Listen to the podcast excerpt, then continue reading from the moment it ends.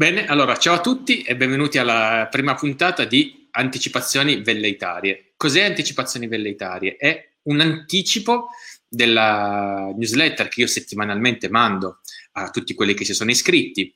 È una newsletter che è una sorta di rassegna stampa, io la chiamo una bussola, eh, di articoli selezionati nel mondo e in Italia per insomma, capire meglio e orientarsi nel rumore di fondo delle, delle notizie, eh, capire meglio i temi di cui si parla durante la settimana con approfondimenti, articoli eh, di varia natura, soprattutto digitale, informazione, politica, ogni tanto musica, molto basket, eh, un po' di enogastronomia, ma fondamentalmente il focus è spesso sul digitale e informazioni che sono le cose di cui mi occupo nella vita. Questa, dicevo, è la prima puntata di Anticipi Velleitari e la cosa funzionerà così, un quarto d'ora eh, secco, velocissimo su un tema, se- un ospite a settimana. Eh, quarto, quando dico un quarto d'ora sarà veramente un quarto d'ora e oggi cominciamo con il botto perché naturalmente parliamo di uno dei temi eh, di cui il dibattito pubblico si sta occupando di più ultimamente, cioè l'app Immuni che servirà di, a tracciare il, il, contagio da coronavirus, almeno questo nelle intenzioni, e ne parliamo con una persona che, insomma, con cui facciamo il botto già da, dalla prima puntata, ma io tanto comincio a metterlo live, così ve lo presento. Ciao internet, Ciao, sono il botto. È il botto. allora, come ho scritto nel post, Matteo è tante cose, è un hacker, un esperto digitale, imprenditore, la sua società è leader nel brand reputation, è un docente eh, in università ed è, diciamo, una delle lingue più spietate eh, della rete eh, io nel post ho messo, insomma, cioè, n- non, le ma- non, le manda a dire Matteo. Mettiamola eh, così, non ho molti nemici vivi. Esatto. eh, insomma, è un, è un, piacere sentire anche lui ogni, ogni giorno eh, fa queste dirette live. Ciao internet, infatti così vi ha salutato. Eh, dove racconta un po' di cose, approfondisce molti temi eh, legati al digitale e a internet e su questo appunto ehm, approfondiremo con lui oggi su, proprio sul tema che vi dicevo in apertura sulla app Immuni. Allora, la prima domanda, io intanto metto Matteo, metto il cronometro perché ho detto un quarto d'ora e un quarto d'ora deve Siamo già a tre minuti e due secondi, eh. eh allora, io metto 12, esatto, metto 12 minuti così eh, vediamo di sforare un pochettino. Spara. Allora, scaricherai l'app?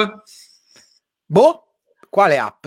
Nel senso che per adesso l'app non esiste e non ci sono nemmeno le specifiche, non sono condivise. Ci sono delle specifiche che possono essere molto diverse. A seconda della tipologia di specifiche, la mia risposta può essere assolutamente sì o ci penso. No, non esiste, perché non esiste nessuno di più stupido, di più in malafede di chi dice no a priori. Eh, non sapendo tra, tra, tra parentesi come funziona la tecnologia. Quindi o ci dovrò pensare un sacco o sì.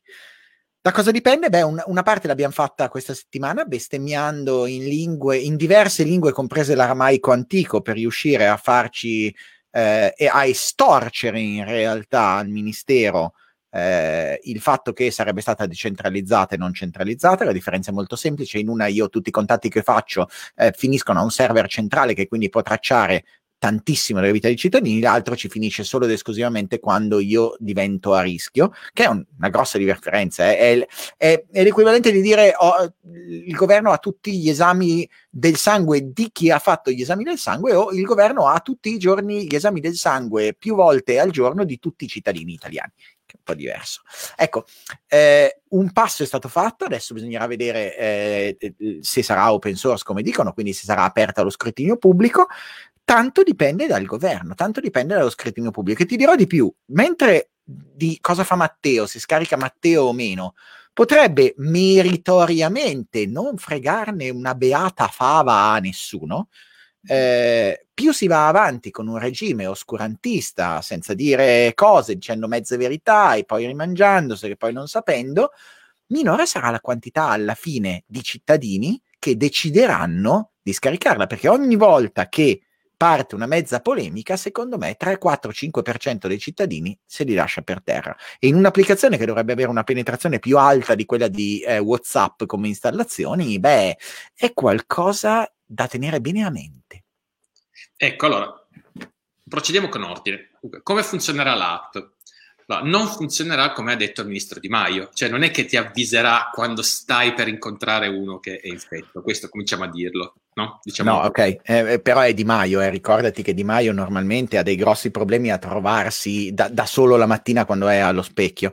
Eh, no, non funzionerà prevedendo il futuro, non, prese- non, funzionerà gridando dalle all'untore di manzoniana memoria della storia della colonna infame, funzionerà in questo modo, mano a mano io troverò e, e, eh, e salverò localmente in un database interno eh, gli identificativi anonimi che mi trovo in giro e nel momento in cui io divento positivo, l'applicazione può tornare indietro nel tempo, che è l'unica cosa che può fare per un tot di giorni che vengono decisi dallo stato d'appartenenza. Non tutti gli stati hanno la stessa decisione su quanto è il periodo di contagio, alcuni sono più ottimisti, fanno solo una settimana, alcuni sono pessimisti, 21 giorni, e dirà alle persone con cui sono venuto in contatto, boh, perché dico boh? Perché non lo sappiamo che cosa dice. Allora, ne, in Corea ti diceva veniamo a farti il tampone o scendi che c'è giù eh, la cosa per fare il tampone. Qua non abbiamo la possibilità, pare, di fare tutti quei tamponi e quindi milioni potenzialmente di tamponi, potrebbe dirti stai a casa in quarantena o meno, ma non lo sappiamo perché per adesso l'unica cosa che sappiamo è qualcosa riguardo a che protocollo di contact tracing verrà usato ed è quello più decentralizzato di P3T ma non sappiamo nient'altro. Perché non sappiamo nient'altro? Perché in una sorta di novella polizia segreta o stasi eh, politica, stasi inteso come Stasi, i servizi segreti della DDR, tutto è segretato e non si capisce eh, che cosa ci sarà. Ecco, allora cominciamo, poi su, su alcuni punti torniamo fra poco. Eh, cominciamo a insomma, togliere alcune preoccupazioni. Spesso si sente dire, ah ma leggiamo in rete su Facebook, sui social vari. Ah, ma che te ne frega? Hai Facebook installato, Google installato, di che ti preoccupi eh, di un'app che legga, legga Google non può arrestarmi, Google non può eh, privarmi della libertà personale, Google non può farmi licenziare o darmi delle multe. Lo Stato italiano sì. sì. Fine. Credo che più o meno, visto che siamo a 7 minuti e 44, è più o meno la definizione. Eh, poi a Google decido cosa dare.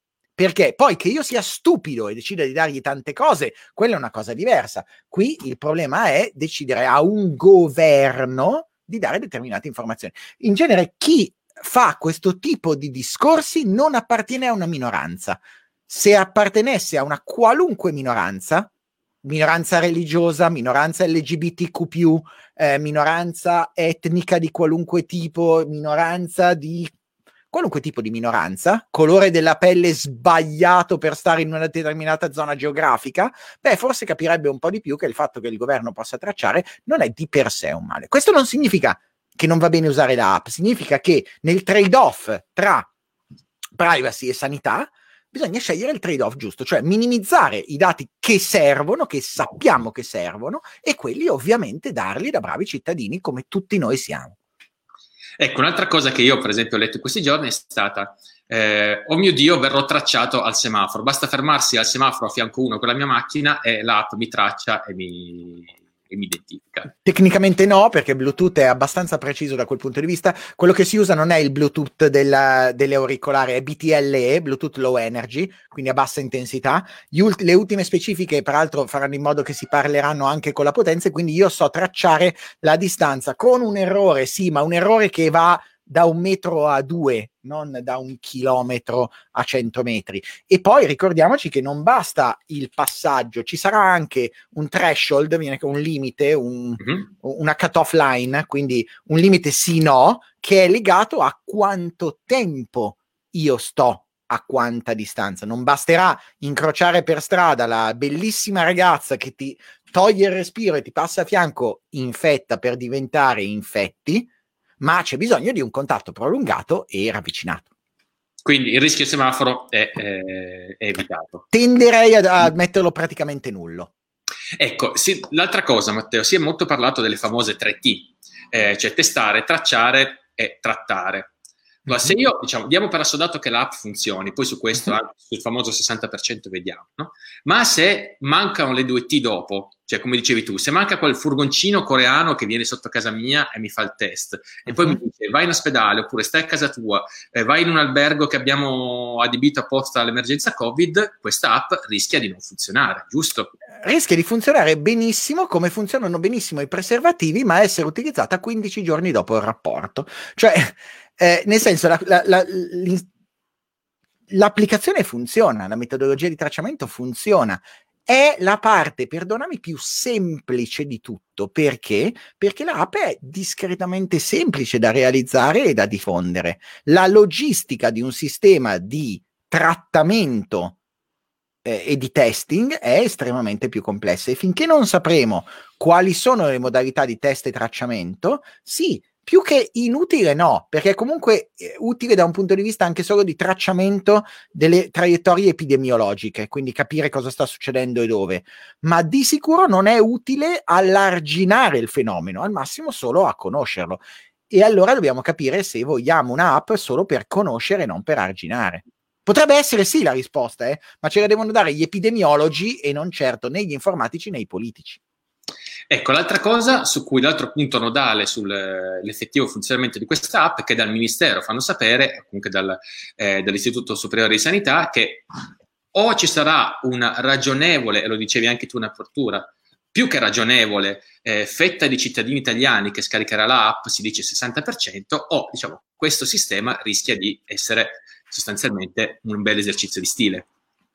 Che magari vale la pena di fare, eh. ecco, no, magari vale la pena di provarci. Come si fa a raggiungere, a, dire, a convincere il 60% degli italiani a scaricare questa applicazione? Con la fiducia, instaurando un regime di fiducia e instaurando un regime di responsabilità, fugando i dubbi e non certo avvalorandoli, con un sistema trasparente, davvero trasparente e partecipato, e non imponendola dall'alto. Non riusciamo ad imporre dall'alto di pagare le tasse, non riusciamo a imporre dall'alto di fare le vaccinazioni ai bambini per entrare nemmeno sotto coercizione e pensiamo senza un meccanismo potente di coercizione, cioè senza obbligare le persone a installare, di riuscire così d'amblè perché siamo belli a farle installare dal 60 e passa per cento della popolazione. Possiamo sognare ad occhi aperti finché vogliamo, finché perché siamo consci del fatto che è un sogno.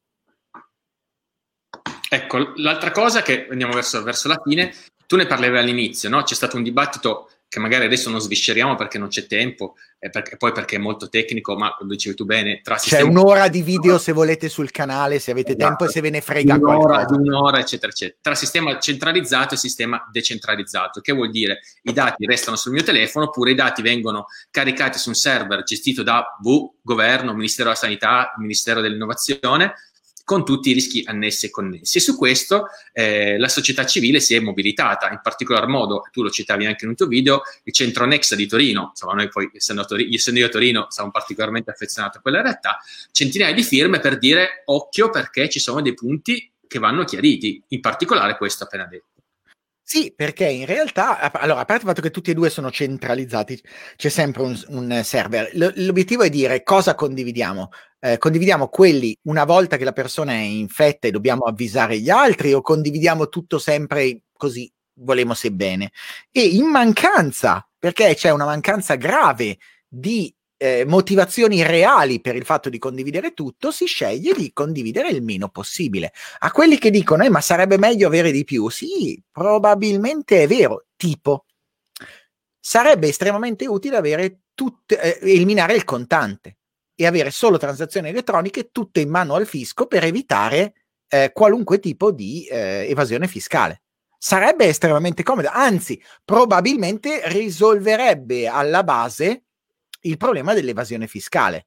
Però c'è sempre un trade-off tra diritto singolo e diritto della collettività. Il centro Nex è stato il ve- secondo me, nonostante quello che dice il Sole 24 Ore, che attribuisce meriti che non ho a Mezza, Nero e altri, eh, il centro Nexa con Juan Carlos De Martin è stato probabilmente l'artefice vero di questo cambiamento, insieme, perché va detto, a eh, più o meno uscito nello stesso momento eh, il parere del, eh, del, um, dell'Europa sul fatto che una, una realtà decentralizzata era quella che serviva.